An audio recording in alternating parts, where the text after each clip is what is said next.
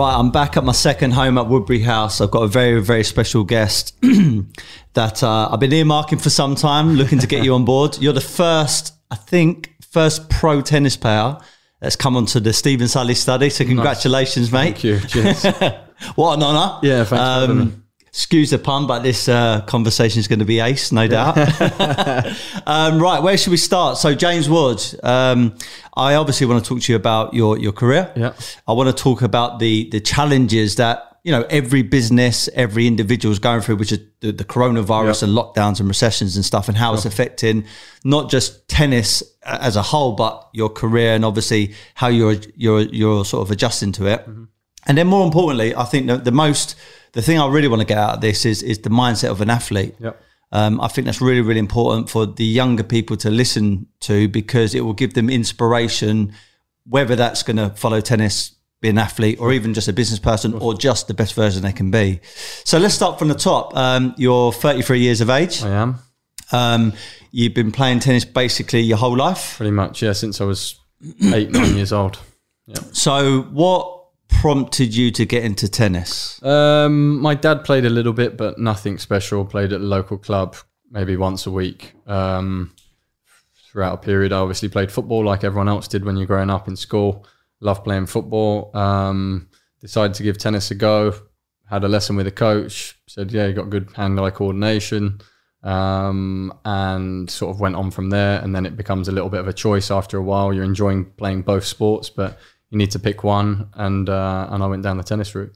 So um, are you born and bred in London? I am, yeah. yeah, where, where, I grew up in uh, Hendon in North London, um, and now I live in Central London, like in Camden. Okay, and I, I always uh, find it quite interesting with any of my guests just to find out like really about your background. So like, how was your school life? How was your family life? What was your peer group like? You know, what kind of what was your upbringing like, basically? Yeah, I mean, look, my mum and dad, working class family. My dad's a black cab driver. Um, My mum's a black cab driver, Yeah? and her partner, yeah, nice. yeah, my yeah. um, They're struggling at the moment yeah, it's the tough bloody, times. bloody Exactly, There's no one around. So Yeah. um, my my mum worked in school uh, as well, and yeah, just sort of normal, happy home, normal upbringing, um, and yeah, just went from there really. All right, nice.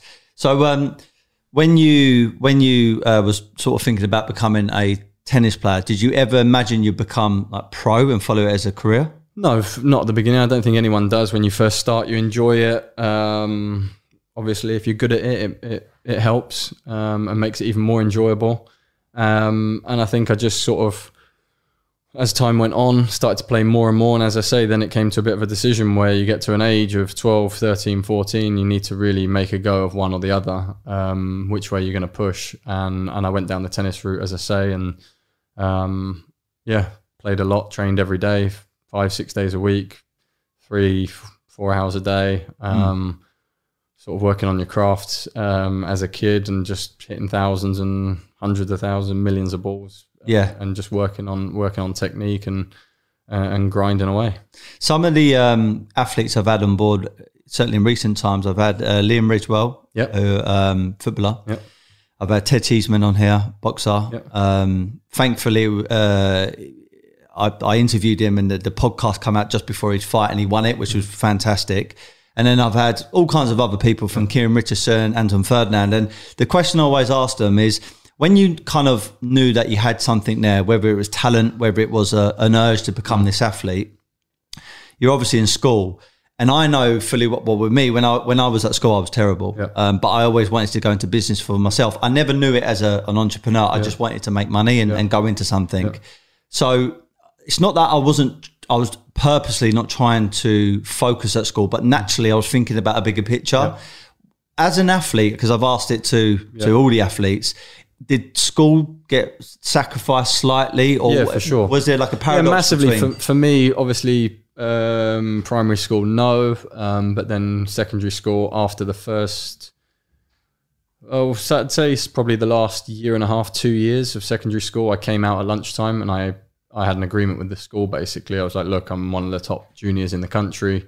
Uh, we spoke to the headmistress and she sort of luckily was on board. She liked tennis and sort of wanted to give me that special permission to come out at finish at sort of one o'clock. Um, and not have the afternoon lessons. And it was something again my parents had to um, be happy with, and they wanted me to go down that route as well. Um, and then I'd leave and go and practice tennis for sort of three hours in the afternoon. So yeah, definitely it was. And then I left school when I was 16. I never went on and did university. I went and lived in Spain when I was 16, um, and I lived over there for four and a half years. So pursuing my career and and living in a tennis academy there. So definitely my focus was on sport, and uh, and, and I think it has to be at, at some point. I think you can still study at the same time but you you need to focus on something, especially at that young age, because if not, you you do get left behind quickly. Yeah. So um, I'm always in, like as you well know, I, I do boxing. Yeah. Um, not a pro, but I've had a few fights. I'm planning to have a few more fights in the next coming years, subjected to the Corona again. Um, I'm 35 next month, so there's only going to be a, certain amount of time before I'm Yeah, going to have to sort of hang up the gloves. I know what boxers go through in order to get strong, powerful, um, to improve their technique, etc. And I'm always intrigued to see if other sports overlap with what boxers do. I think tennis and boxing actually are the most similar together sports. You know, it's that uh, conditioning. Um, you have to be look at tennis now. It's so physical. You know, back 10, 15, 20 years ago, well, not 10 years ago, but 15, 20 years ago, it was a lot slower, a lot more technical. A lot of guys used to serve volley. Now you can't do that. Everything's physical. Guys are sliding around. You see people like Djokovic doing the splits on the court, Yeah. getting into the corners. You have to be strong. And this is hours and hours of work in the gym and um, and on the court as well. So you sort of overlapping the two. But for sure, and um, I watch a lot, and I know a few boxers, and sort of the similarities in training and the dedication and the hours you put in. I think those two really overlap. because I, I remember when Andy Murray won uh, Wimbledon, Mm-hmm.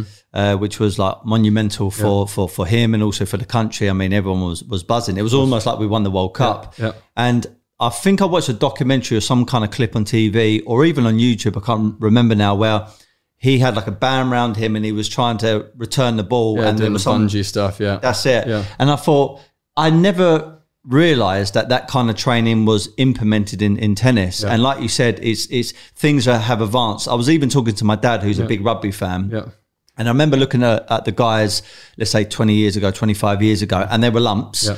but I wouldn't say they were chiseled. They weren't really athletes. No, they, they were were just big big, boys, strong yeah, men. yeah. And maybe they could run a bit, but they weren't athletes that could sprint up like uh, Bolt, but Yeah. then also be like a, a weightlifter. Um, and tennis has obviously evolved into that as well. So, I mean, what what kind of what kind of things in the gym, or what kind of unique scientific stuff have they implemented in the last few years since you've been a pro? It's been through different stages. If you look at like Andy as an example, he he bulked up quite a lot. He was skinny like myself. Uh, he bulked up for a few years. Um, I think now he's he's still big. I saw him today. He's still pretty big, but he's um he definitely. You look at Djokovic; those guys they're a lot more sort of slim. You know, you need to be fast. You need to be agile. You can't carry too much weight. You could be out there for three, four, five hours at a time playing a Grand Slam, and you need to recover quickly. If you're heavy and bulky, you just can't get around the court. Guys are hitting the ball too big at the moment. Um, I think when in the gym, it's obviously a lot of weights. It's a lot of this squats, lunges, all your usual stuff. Um, it's not beach weights. It's not bicep curls. you know, it's specific to tennis, to your sport. A lot of injury prevention stuff for your shoulders, because as I say, you're, you're doing the work in the gym, but you're also then having to play tennis two, three hours a day as well. on top of that, and and your arms just taking a, a, a pounding the whole time. So you've really got to try and sort of avoid those injuries that are going to crop up. And everyone's had their different troubles. I've had my knee surgery. Um, I broke a wrist. Um, I, I've had loads of problems. I had glandular fever at one point. Right. So I've had everyone's had their their, their problems over their career. Obviously, some more than others. Um, and you're going to get set, setbacks no matter how good your sports science is, no matter how good your fitness trainer is. You know, thing, things happen in sport. Um, so yeah, it's as I say, it's not it's not a contact sport, and, it, and a lot of it's in your control. But there are other things, you know, with hours and hours on end of, of serving, of, of working on different techniques, it can have an effect on your body, and, and to a lot of people, it does in the end. I um, interviewed on Saturday, and it comes out this Wednesday. A guy called Bryant Jennings, heavyweight. He fought um, Klitschko. Okay. You might be familiar with him because he was part of the Game Changers documentary. Okay. He's plant based. Yeah. Mm. Guy from Philadelphia, black guy, massive. Yeah.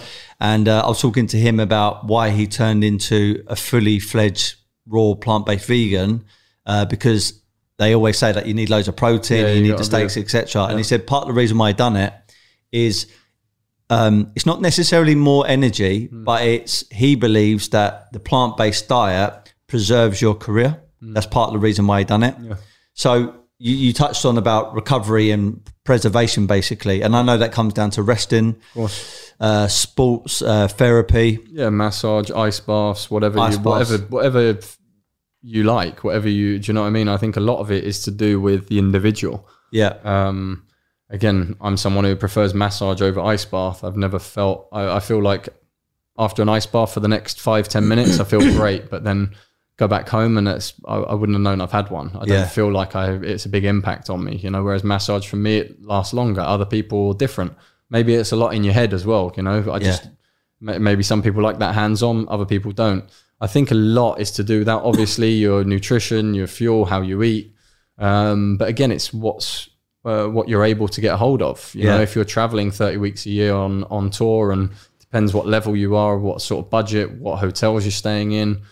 The top top guys can can get a chef. You know, it's it's easy when you when you've got a chef and you can prepare your menu, and you know, or you're staying in five star hotels and you can you can eat any restaurant you want um, and you can have the pick of it and you can be more controlled. If you're just eating in an airport grabbing a sandwich because you've got a flight in 10 minutes you know and you're on the go you're obviously not fueling up great and your recovery might be different jet lag. There's so many different things that come into it rather than just you know it's, as i say if you're at home and doing a training block it's a lot easier to control and you can be a lot more strict. Um, but yeah when you're traveling i think that's where tennis is tough because a lot of sports like fight, you know the date, you know the time. Football, you know what time kickoff is, you know what time it's going to finish. Tennis, there's no time. yeah, You could play for an hour and a half, or you could play for five hours. yeah. So you have to be ready for the whole thing. What do you prepare? What do you eat? How much do you eat at the beginning? You've got to have food throughout the match. Little Do you need to go bananas, to the little ba- bars. bathroom? Exactly, Yeah. bathroom breaks. You need to structure those because you're only allowed two in a five set match. So you play for five hours, but you're drinking loads, and you're in Australia. It's 40 degrees you know, what, what do you do? You can't go early in the first set because then you're holding it for the next three, four hours. And that must play in your mind it as does. well. There's there's so many things that come into it, you know, and, and that's where tennis is is very difficult, and it's that individual sport. All eyes are on you, the pressure's on you, and you're in control of your your sort of outcome, your your, Yeah. your body, and and how you look after yourself. I I, uh, I had it only a couple of podcasts ago. I was interviewing someone and I was dying for a piss, and I was, and I was thinking the whole entire time, I'm really enjoying this conversation, but I need to finish it because because here, yeah. I'm I'm absolutely in pain, and I can only imagine that was me sitting here. but yeah. imagine me on the court, sun beating down on me, got all these people looking at you. Yeah, what'd you There's do? obviously prize money at stake, and this could actually put your rankings up or down. I mean, it's big Yeah, pressure, sure. Yeah. big pressure. No, it's massive, and as I say, there it does come in. After a while, you get the hang of it, and you know what you're doing. You Yeah. know, you know when to and how much to drink, and if you feel like you need to go, maybe you, don't drink so much on one changeover. But there's everything now. There's these gels. There's what to eat. slow release, yeah. yeah, exactly. So you don't sort of over Overkill yourself. overhydrate as well. Um, but I think that comes with experience as well. When you're young, Everyone makes mistakes, everyone cramps, everyone maybe throws up, everyone. Do you know what I mean? It's it's a learning experience, and everyone's body's different. Some people cope with it. Some people like to plow on and don't sort of eat or drink too much, and just sort of all heart and and mentality. Others are no, I need to have this at this specific time because I know this is going to work for me. So I think again, it was very individual. Um, on the nutritional side of things, um, I've adapted, tweaked my my uh, nutrition over the years, and I think that come through education. It wasn't necessarily about taste for me; it was about educating myself, and then it kind of shapes my taste buds. Yeah. I'm pescatarian. I've been pescatarian almost for two years now, and I typically, usually, not all the time, but usually only eat fish on the weekend, so maybe twice twice a week. Okay. And anyway, uh, Ruben Tabares and his wife, Yes. who are part of Mimbosa, and I know you know Ruben. Yeah. Um, part of the reason why I have cold pressed juices because I n- and never even heard heard of it until he told me. He educated me about it and about you know almost intermittent fasting on on, on the cold pressed juices. for me, that was almost a life and, and food hack. And since I've been doing that, I feel great. Yeah. And and I think it's also mental because now I know I'm, I'm consuming the right stuff in the morning, and it just makes me feel good about myself. Any food hacks you got from from an athlete's point of view? Anything that you think has changed the way you feel, or even give you more energy? I think I think recovery stuff. You know, again, I've had this conversation with many other players, and how many times you finish and you have to have a shake, protein shake, or get something in, and all of it. You know, I speak to a lot of people, and they say, "Well, I don't feel any different." it's like a placebo. You know, exactly. I'm, I know I'm doing the right thing, and obviously my body needs it. I've just played for however long. It's the right thing to do. Fuel up because maybe you're not hungry after you just finished working out, and and you down a shake. It's a lot easier. But I don't notice that that makes me feel any better. I don't notice that that makes me feel less tired the next day, less sore, recover better. But maybe it does. You know, it's it's very different. Um, and I think it depends on how strenuous your matches were or your training is as to how much you sort of bulk up and how much you look into that. If you had a real tough week or you're doing a pre-season uh, or you're playing a five-set match, I think you really need to sort of look into that recovery. The re- like the ice baths, the massage, the food, wh- whatever works for you, the sleep, um, the the rest, how what, as I say, whatever works. But when it's just a lighter training session, um, or your match is quick, or you play for an hour, hour and a half. That's your, and you've got to play again the next day. I think a lot of it comes down to sort of time management. You know, you can't be too obsessed. You've got to, got to be happy as well. You can't be too obsessed with, oh, I need to do this. I didn't have this at the right time. I didn't take that. I didn't eat that supplement. Take the thing. It it's you know it can play on your mind, and suddenly it affects your tennis because you're thinking, oh, I didn't have the vitamins this morning. You know, like it's Yeah. ridiculous. Ultimately, it's not going to change your forehand or your backhand. Yeah. but it's in your mind. So um, for me, I've never really been that into it. Um, but as I say, at different stages in my career and depending on where I've been, maybe at Davis Cups and things like that, when you've got a bigger team around you and things are sort of on tap, you know, you can you've got guys making shakes for you straight after practice. You don't have to go get all the ingredients, go to a blender, do this, wash up, then think about having a shower, then I need to book in a massage, then I need to go back to the hotel. Like there's so much going on. If those things are taken care of, it makes life a lot easier. So again, it depends what sort of level you're at as to how strict you can be on those things. Yeah. Yeah, in my opinion. So you mentioned Davis Cup, Yep. uh, 2015 Yep. winner. Yep. Um, I think it's a nice progression to talk about your career then. So, um, would you say that is the highlight or one of the highlights Yeah, of your career? sure. Uh, definitely. I um And just for the viewers who don't actually know what that means, Davis Yeah. Cup and what that was all about. yeah, Davis Cup's the World Cup of, of tennis, basically. So we um, you play against all nations. We're in the top group in the world group. Um, Doubles? No singles. Singles. Singles and doubles. So there's five rubbers. You play two matches on the Saturday. Uh, sorry, on the Friday. One match on the Saturday, and then two on the Sunday. So it's you got to win three points out of five. Okay. And you win the tie, and you move on to the next one. And usually there's three or four ties. You've got if you win it, it's four ties in the year. Yeah. Um, And can you play singles and doubles? You can do, yeah. Andy played singles and doubles a lot. A lot of times, we've actually got a lot of good doubles players in in Great Britain, so we've always had pretty good options when it comes to doubles. Um, and again, you're playing best of five sets, so you don't really want to be playing singles and doubles because you're killing yourself. It's Yeah. over a weekend. If you play a long match on Friday, you want to have Saturday off to recover to go again on Sunday. Yeah. Um, but yeah, we we work towards sort of that goal of trying to win the the Davis Cup. is the first time in 83 years, I think, that Wow. Great Britain had won it. Um, we got close the two years before, um, but we had a great group and everyone was working towards the same goal. Uh, we all got on great, good friends, whether it's players, coaches, trainers, physios, nutritionists, everyone. Um, and everyone was pulling pulling together and it just shows what can happen when you have a great team spirit and and everyone's fighting for each other and and that's what we did and again it, it helps again having great player like Andy in your team who can Yeah. put, put a lot of points on the board for you but it's everyone needs to pull their weight. And um and I did in that year as well. And and and as did Jamie as well in the doubles. And you know we we come away with the title which was uh by far the best achievement in my career. Because playing for your country for me is the the ultimate honor. And I played six years Davis Cup um, and to come away with a with the trophies uh, it's unbelievable. Do you know, like, um, I think the first challenge and I think this goes across any sport and also in business, is almost like not not to make it, but to to make enough noise that you become noticed. Hmm. So like you're, you're you're on the progression on that path of becoming a successful person, and then obviously it's maintaining it, and then it's stepping up the levels. Mm-hmm. Yeah.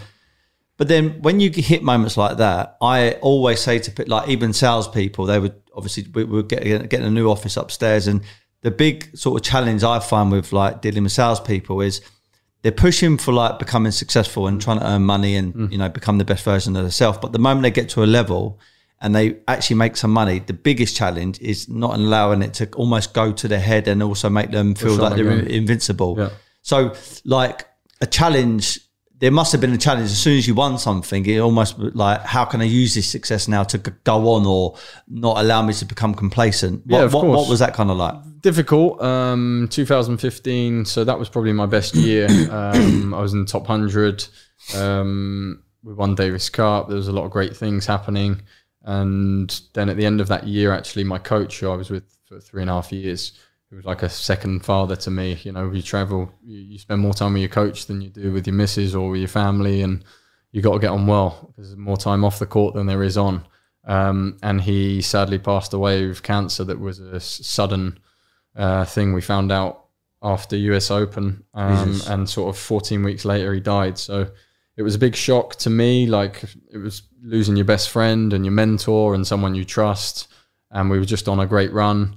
Um, so that was a big setback for me for the next year. Uh, felt a little bit lost, sort of competing wise, and um, and then I had a lot of setbacks injury wise with my knee, which was a shame. Just as I'd sort of done well, I was playing through a lot of pain during that 14, 15 time, and then sort of from 16, um, yeah, it just got too much where I felt I couldn't compete at the level that I wanted to be at because guys were just too good. Your, your weaknesses become exposed, and I couldn't put any pressure in my right knee bending in to hit my forehand or turn and recover. And it's just small things that maybe don't sound a lot, but at that level, matches are so close. It comes down to a few points, and if you feel like you're always sort of just behind, it, it's no fun. So um, I tried to rehab, uh, come back and play. It didn't really work, um, and then I, in the end, I thought, you know, I've got to go for surgery and and open up and see what's inside because I saw so many different specialists, scans. No one really knew what it was. Um, and then yeah, we I went to Sweden. Um, great surgeon there, and yeah, opened up the knee, looked at it, didn't show what was on the actual scans. So just interesting. Sometimes you you have to go in if you if you're out of luck. You've you sometimes got to go in and have a look at and see what it is.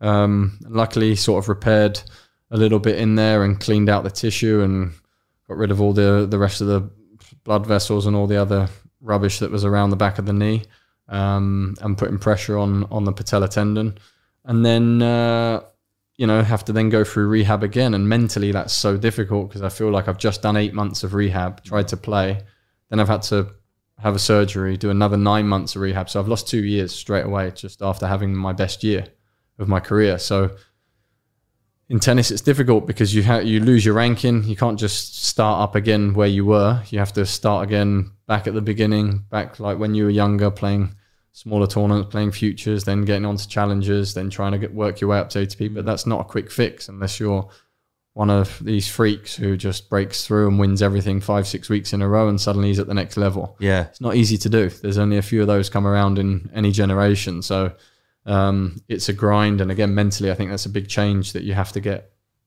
get ready for and, and know it's not going to be easy. Um, and yeah, I've tried to do that. I've had some setbacks along the way. Um, last couple of years, I felt like I was playing well, um, decent level, especially at the beginning of this year. And then obviously Corona hit in uh, in Feb- end of Feb March, um, and I literally haven't played a tournament since. It's been difficult because they've been able to put the the calendar back on, but only for sort of the top tournaments, the ATP Tour level. Uh, a lot of the other guys haven't been able to compete as much. Um, so definitely someone uh, in my bracket hasn't been able to get into tournaments, whether I want to play them or not. Yeah. Of course, I would want to because at the moment I'm just training every day and not really knowing what I'm working towards. So it's again, it's a tough moment in my career to decide, you know, keep that motivation up every day, going to work, going to train, going to the gym, doing the recovery right because it's exactly what we just spoke about. You know, I could get home and go, oh, you know, I'm going to have a five guys because what difference? I'm not playing Yeah. for another two months. You know, it doesn't change anything, which it realistically doesn't. But you want to try and stay on it because if not, what was the point in going to practice today? What was the point in waking up early, trekking over to the other side of London to train? Do you know what I mean? So it's trying to stay focused the best you can. Of course, you're going to have ups and downs in motivation and dips, but hopefully, I can make another push for it next year if the calendar, if there's a few more options and and thing and life gets back to normal. And I think that's it's the same for sort of everyone. I think at the moment it's trying to maintain and tread water a little bit wherever you are in the world and whatever business you're in, an industry, and um and try and crack on again next year. Hopefully, if if things settle down. Yeah, I, I like what you said about um, like the five guys scenario because I, I like listen. I, I mess up every so often. I, I will have the drink when I shouldn't have had a drink. I'll eat some junk food when I shouldn't have had it, and I'm only human at the end of the day. But I do think to myself every so often. I'm not necessarily like religious or I believe in like spirits and stuff, but I do believe in the the law of attraction, Yeah. and I believe that something is always looking down, hmm. whether it's a, whatever. And I think to myself, if I've done something wrong and I know it's wrong, hmm. just having a drink when I'm not meant to have a drink, Yeah. then something will be brought into my space to cause problems. But if I'm putting the work in, like I'm doing two training sessions a day, or I'm eating very, very clean, Yeah. or I'm recovering at a certain point, or doing a sports therapy, good things come into my going to attract space. good things, yeah. And it, it just attracts good Yeah. things. And how, how much of a believer are you of that? You know, like good sure. energy. Yeah, definitely. And I say, look, it's when you've had tough injuries and tough spells out of the sport, you start to doubt those things because you're like, look, I've just done eight months rehab with a physio and you know your own expense, and you're trying to give it a good go and stick to a regimented program and working countless hours every day trying to get your legs stronger again after a surgery. But there's no guarantees of anything after that. I, I get what you're saying. You're giving yourself the best possible chance to be able to bounce back and get back to maybe the level that you were, and hopefully even better. um, but yeah, for sure, you know, you, it's like anything in life. You do the right things enough, you you, you hope that those things are going to come back, and um, it's uh, it's a good circle. What, what's it like as well? So obviously w- winning winning uh, that tournament, Yeah. um, and obviously playing at uh, French Open, Yeah. played at the US Open, Yeah. Wimbledon, and a Australian uh, Open, and a bunch of others. Obviously, you start to become known not just nationally but Mm. internationally. What's that feeling like? Because you obviously you come from, let's say, a typical normal Yeah. background, Yeah, yeah. but then now suddenly you become this profile. What's it like when you walk somewhere and someone comes over and goes, "Oh, you're James Ward, the tennis player," and they start quizzing you stuff? What is that like? Um, I think look, I haven't had it at the extremes of a lot of people um, who who get real ultra famous and, and achieve unbelievable things in the sport. But at certain points, you know, especially over here, we don't have that many tennis players. So um, depends where you are and depends what time of year. If it's around Queens, Wimbledon, around that time of year, and you've got your tennis bag on you, people are more likely to Yeah. notice you and, and know who you are.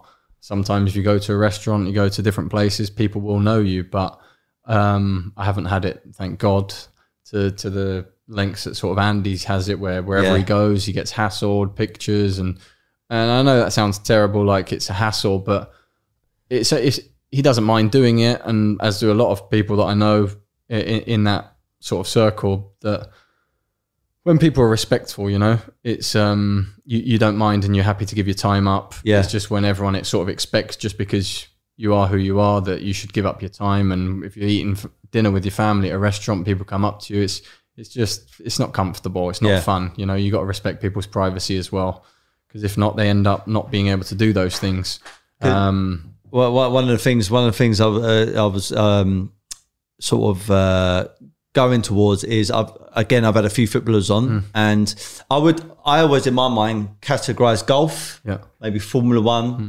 and tennis as almost a gentleman sport. yes very gentleman-like. A lot of people are very, very respectful.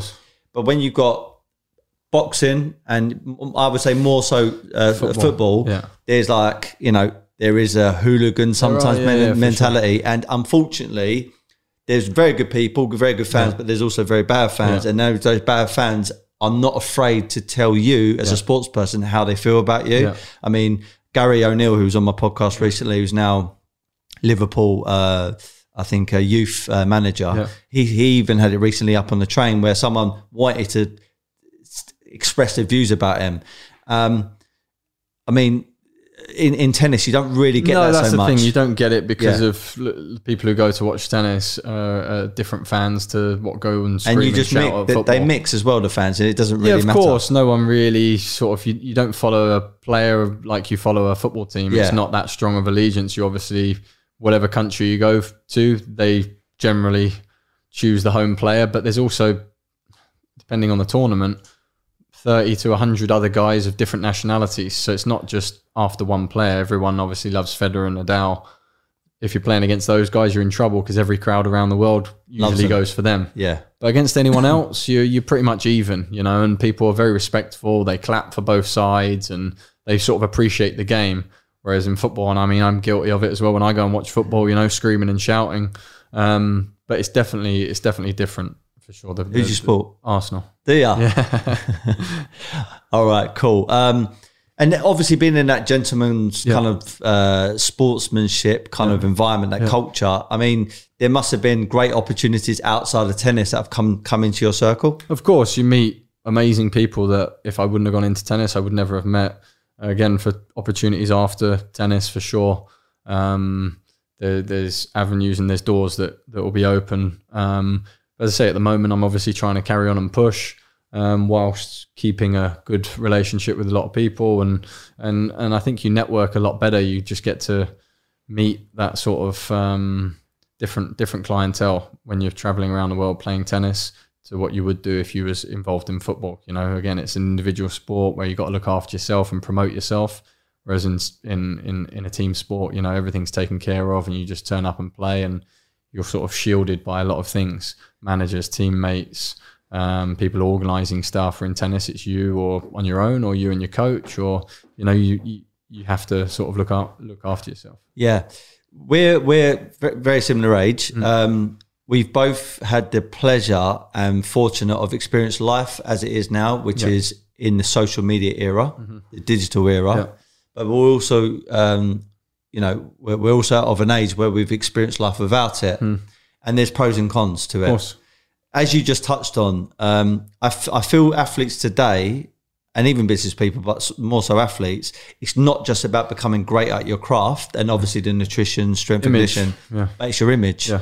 So with the lights of Instagram, Facebook, Twitter, and all that kind of stuff, how important is it to portray yourself in the right light? I think it is. Um, again, some people make a bigger career out of that in the end than they do of their own sort of uh, sport, you know, or, or what they're good at. Then they start out being uh, a pro footballer or or tennis player or whatever you want to go route you want to go down, and they end up having a bigger following because they're good looking or they've got in with the right sponsor, and suddenly the pub he's in the public eye. They go on a TV program, so a lot of the time it's um yeah, as you say, look, we've experienced both sides, both sides of it.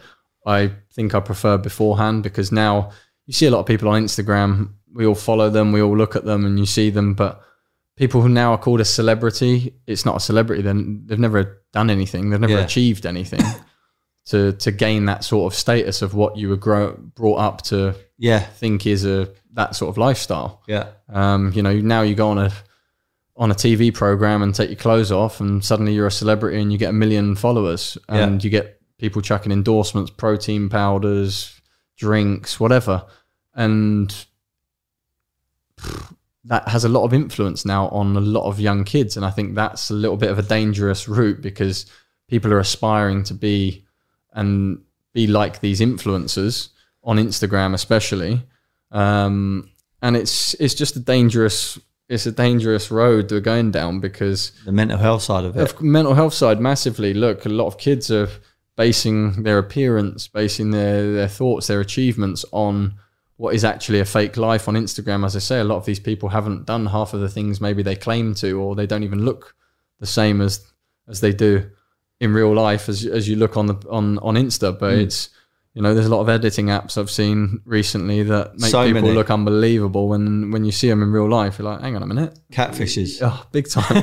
Plen- Plenty of those about. But um, yeah, I think it, it's it's just the world we live in, and you a best image you can. You, you've got to try and portray that, as you say, for your income, your sponsorship. Um, it definitely helps go alongside that. But another thing is I've had a lot of abuse on there. You know, on Facebook. I was going to ask you this. I came off Facebook five years ago. what kind of things are they saying? Oh, it's, it's basically all from people who are betting in tennis. Um, a lot of Eastern Europeans who will send you abusive messages Really? uh, after you've lost the match, basically saying you fixed the match, you didn't want to play, and because they've lost money on you because you were a great bet, maybe you're playing someone who you're like, look, mate, I've just lost literally by two points. I'm I'm trying my ass off, but you know, I just come unstuck. The last thing you want to do is open your phone and see some abuse from ten different people, and they're all fake accounts. They got no followers, and do you know what I mean? Because they want to, they don't want to be found by the authorities. So there's if you, you you're obviously supposed to uh, report a lot of these cases, which a lot of players do.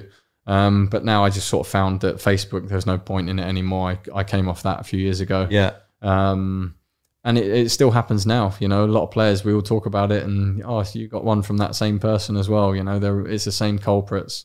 Um, but it, it's like any any industry. You can now message anyone and send a message, whether they open it and whether they look at it. It's a different story, Yeah. or whether they're the actual one or their management team. Again, depends who who who you're messaging and how big they are. But Yeah. um, it is a dangerous world because you know you you're able to be a bit, bit of a keyboard warrior. You know, if someone you met, met them in the street, would you say it to their face? Yeah. You know, Definitely not. um, Most people definitely they, they wouldn't. But they get behind a keyboard or a computer or a phone and they say and they and they write all sorts of stuff. You know, if you if Have you meet- ever retaliated? no, no, not online because there's no point. Um, what am I getting out of it? If anything, I'm giving them satisfaction that I'm Yeah. engaging with them. Um, I always just delete and go on or, or report it as well. So Yeah. Um, on that note of uh, social media, um, thankfully I got to know you obviously through my friend Lewis Burton, our mutual friend. Um, obviously ex tennis tennis player. Um, he's promised me he's going to come into the podcast in the next coming weeks, so look out for I that. look forward to it. Yeah. Um, but like you said, with social media, when I was younger, when we were younger, when I used to see a footballer or a, I don't know a boxer or a tennis player, it was almost like, oh my god, that's Yeah. like it's almost like Yeah, you you, seen Yeah, you you seen the Pope for the first yeah, time. exactly, It's yeah. like starstruck. yeah. But now with social media, it's almost like it's not like you know them, but you, you feel like you're in arms arms arms arms reach Yeah, of them. because there's so much information about them, their lives, their personal lives, what Yeah. they do, what they don't do, what see they like. see behind the scenes. You do, yeah, and there's a lot more footage of stuff because again, people want to look into that, and it's great for TV and different documentaries and series and things like that. But um, which I, I'm not against because I think it's good to educate people, um, especially sports stuff, uh, to see how teams are managed, how players train, see different mentalities. A bit like what we're talking about. If you can inspire and help people, then it's great. But if it's done just to spy and look at, oh, he's wearing this, or he's got this, or he's looking, he's wearing, he's driving that car, he's just bought this house. It's just that envy, you know. There's no, it's obvious. no goal to it. No, of course. Look, footballers they earn a lot of money. There's no secret about it. Yeah. So why do people get upset about it? Yeah, You know, it's it's going to happen. If he wants to buy a house or a new car, he, he, he's going to go and do it. yeah, You, no matter how much abuse you send him, it's not going to change much. yeah. So I think it's, uh, it's again, it's that different mentality now to when we were younger and looking up to seeing a footballer or seeing someone that you were starstruck by. It's it's definitely changed. Yeah. A lot of people get into like things like uh, so when again going back to school, a lot of the kids when I was in school with them always wanted to be a footballer. Mm. Part of it is passionate about football, travel the world, Yeah. but then also the, the fame and also the money. I mean, for you personally, was like the fame, money, uh, is was that a big factor towards playing tennis, or was it just because you were passionate about the actual At craft? the, at the beginning, definitely not. And then obviously, when you start to see what can be done, that drives you. But I think that's the same in any industry. You know, if you start out working for a company, you, you want to keep getting promoted, you want to keep getting to a higher level where you can earn a bigger salary and uh, and achieve bigger things. It's like anything in life; you always want to do better. Um, and with that comes the rewards. And obviously, in sport, there's a lot of the time there's bigger rewards than than in other industries. It's just how it is. So I think it drives you. But when you're on the court, it's amazing how many times you, you play for something, whether it's money, whether it's an achievement in a tournament. Um, it never crosses your mind. You're just out there battling against that person. You know, maybe it makes you nervous if you know that there's a lot of money on the line and suddenly you're serving for the match and you've got a great chance to win. For sure, it can affect you. You Yeah. know, and it has done to me. It has done to many people at different times because again, depends where you are in your career. A lot of guys now, if if you're really high up and you don't need the money, again, it doesn't change much. If you're a bit lower and you're thinking, you know what, this is going to be able to help me fund the rest of my year or pay for my coach to travel, and you know, there's different pressures that come behind that. But I think you you have to learn to deal with those. Yeah. Um, I've done a little bit, obviously, homework. Uh, it states on the Wikipedia you've uh, won, I think, 1.5, 1.6 million Mm. pound in or dollars in prize money. Obviously, there's endorsements, all the, Yeah, all the other kind of Yeah, stuff. yeah. Um, as far as financial education is concerned, because I always have the same conversation, especially with boxers and footballers mm. about this. There is definitely not enough support in the football community. Maybe that's changing mm. now. When I spoke to Anton Ferdinand, who's just retired, he said there definitely wasn't enough financial education, and because they are known to earn money, they were targets, Yeah. and then also boxers. Mm. But in tennis, I mean, is there right? You're gonna, you could potentially win millions and millions and millions, and here is what we suggest you start doing with Not it. Is really, no. so again, it's all self education of course, self education and having the right people around you. Exactly, it's who you're surrounded with. And how important is that? massively. Yeah. That's that's the main thing. Um, obviously, now governing bodies like the ATP they give courses or they'll give information about where how you should invest or look after your money and do different things. But um, again, you never know who's driving that. You know who's behind, who's the company that wants you to go with them because they're giving you the advice. A lot of the time, um, you sort of go with your family and friends and.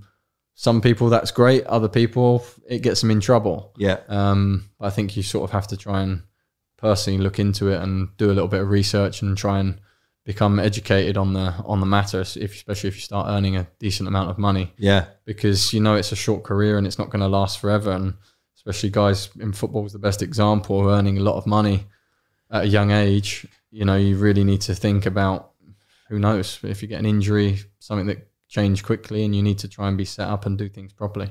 yeah. Apart from uh, thinking about building a massive Richard Hamilton portfolio, us, exactly. I, I'm joking, but who knows? Yeah. Um, yeah. What what kind of things? I mean, like, do you invest into businesses? Do you have like? Uh, Obviously, I don't want to go into your personal uh, circumstances, but like properties and that kind of stuff. What What are you basically? What I'm trying to get at is what are you gonna do? What are you thinking about beyond tennis? Yeah, I think property is obviously the main thing when you want to move out your parents' house and you want to you've got enough money to put a deposit down for somewhere. That's what you work towards. Um, and property is the main thing at the, at the start of the journey. I think after Yeah. that, once you little bit more settled in your home life, then you can start to branch out and try a few different things. Whether it's startups, whether it's art, well, you know, there's there's many different avenues you can go down. Uh, investment stocks, um, but I think going forward, as I say, for me, it's trying to get back on to the level that I was three, four, five years ago. Um, So, how long would you say you got left in your career then? who knows? As again, with having not played for a while, you know, I still feel pretty fresh. I don't feel old and weathered and tired. Um, but I'd probably say another two, three years, and then you know, then you look to to the next step. Again, a lot can change in that next couple of years. Where I'm going, who I meet, different avenues. There's, there's a lot of possibilities, especially as we said with the people you meet through tennis. Um, I'd like to stay in tennis of some capacity. I'm probably not going to be standing on court coaching for hours. I think I've done enough hours on court myself. Pundit, Um, maybe. Possibly. I could go down that route. Um, not sure it interests me right now. Um, but some something maybe in events, in management, um, An academy? yeah, an academy, uh, mentoring some younger guys, sort of giving the experience, um, trying to lead them down the right path instead of the wrong one, which you can see happens a lot. Um, so yeah, something like that. Um, obviously, we spoke about you winning the Davis Cup, and that was a, a high. Is there is there like a low period in your life? Uh, yeah, obviously it was. tennis. It would be when my coach passed away. For me, that was tough. Um, and then being hit with the injury straight after that, and not knowing if I'd be able to play tennis again, it was kind of a point where I had to decide I can carry on at this level, but it's probably not going to be enough, and uh, and I don't want to keep playing at this uh, at this level. So I've got to make a change. I've got to go for it. It was a big risk to go for the surgery. It paid off, and now I look back, I go, oh, I wish I would have done it a few years earlier because I had knee pain for for many years. Yeah, But um, yeah, I'd probably say the straight out end of 2015 and then all of 16 was was was my toughest time because of personal circumstances as well as uh, as professional. I know uh, when you go through tough times, we all go through tough times. But what like it's you see some people that hit these tough times and they can turn to drink, drugs, and, in, and major depression. H- How I'm not saying you're an expert at it because I don't think anyone can can be, but what's the kind of how can you prevent yourself going, going like falling into that hole? It's difficult. I think again, it depends who you got around you. I think a lot comes down to your your home life, your family, your your mum and dad, your upbringing. Um, and you know, I've never uh, I've never been into drugs, never even thought about it, never even tried a cigarette. Um, yeah, drink occasionally, but again, it's not a big thing for me. So um, everyone's different, you know, and it all depends what you were brought up to to do and what was acceptable and what's not. morals and stuff, Exactly. yeah. So I think a lot of it comes down to that. Um, but then also, you also know if you've reached a certain level, what you have to do to get back to that point. Yeah. So are you going to put yourself further down the line or are you going to try and claw your way back?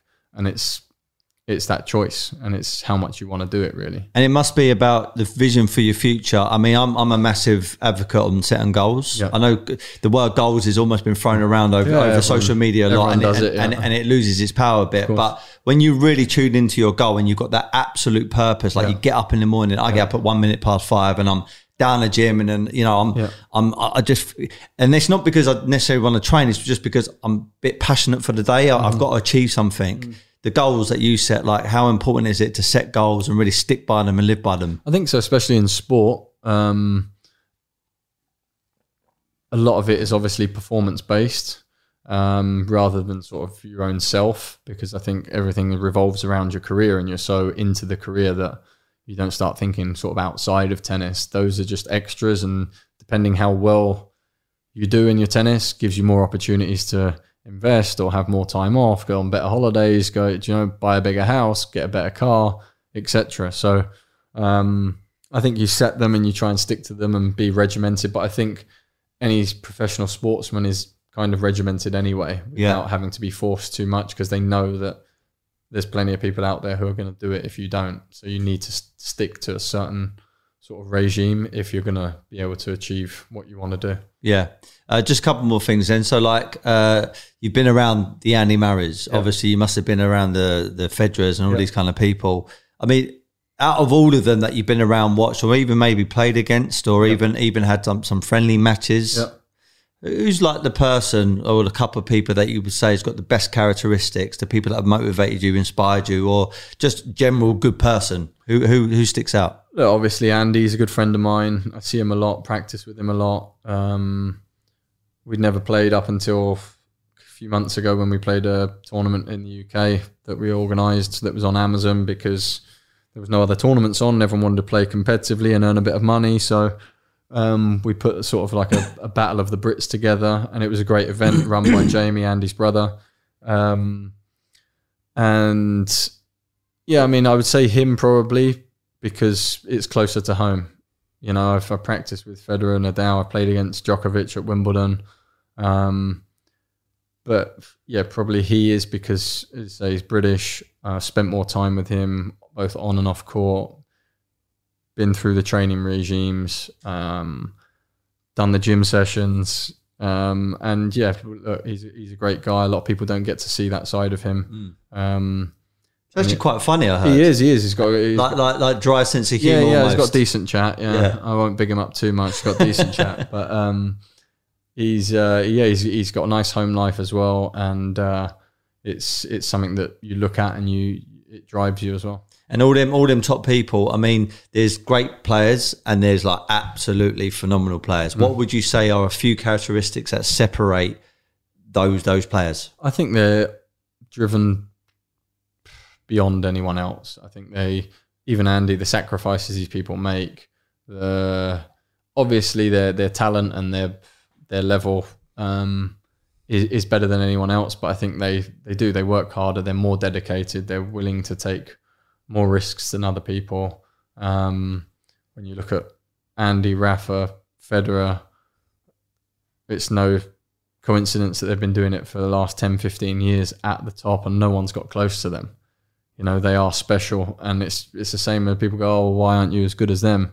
It's like, well, why is footballers not good as Messi and Ronaldo? You know, there's always a few people in each sport in that come across in your lifetime that are just special and just, uh, yeah, yeah. and just way above everyone else. And it just comes at a time that we're alive, that we're at the same, the best four sort of tennis players, you know, well, definitely two, three tennis players of, of all time for sure. Um, but yeah, you put Andy in that category as well for until he got injured. He was mixing it with those boys and won slams, Olympic golds. It's just a ridiculous achievement. And I just think that that level of dedication and drive is is bigger and better than everyone else. Maybe again, then in on the other side of it, they don't experience some things that every, the normal people in life experience. You can't go out to a restaurant have normal time. You can't don't go on family holidays. You don't do those things, so you miss out on a lot of things. Um, but obviously, sporting wise, the rewards are, are, are great for it. Yeah, perfect. Um, so where can people find you if they want to follow you? Follow me at James Ward Tennis on both Twitter and on Instagram. Yeah. Cool. Uh, any other points, like any anything coming up exciting for you, or anything to look out for? Or At the moment, it's tough because of the Corona situation and uh, in Australia. Not sure if it's going to be on at the moment, um, so difficult to plan ahead. But working hard and on the court in the gym, and hopefully from sort of mid Jan, we'll be able to go full on and give it another go. Good stuff. I've got a quote. You might have heard it. It's on. called "Be happy, never content." It's something I try and live by. I've got my own interpretation and view on it. If I were to ask you, "Be happy, never content," what does that actually mean to you? What is your interpretation? Be happy in life. Be happy with what you've achieved, but don't settle. Always keep pushing. Good stuff. Powerful. Thank you for your time, mate. And Thanks, uh, this is going to come out in a couple of weeks' time. Appreciate it. Top man. Thanks, Steve. Cheers, man. Thanks. Cool.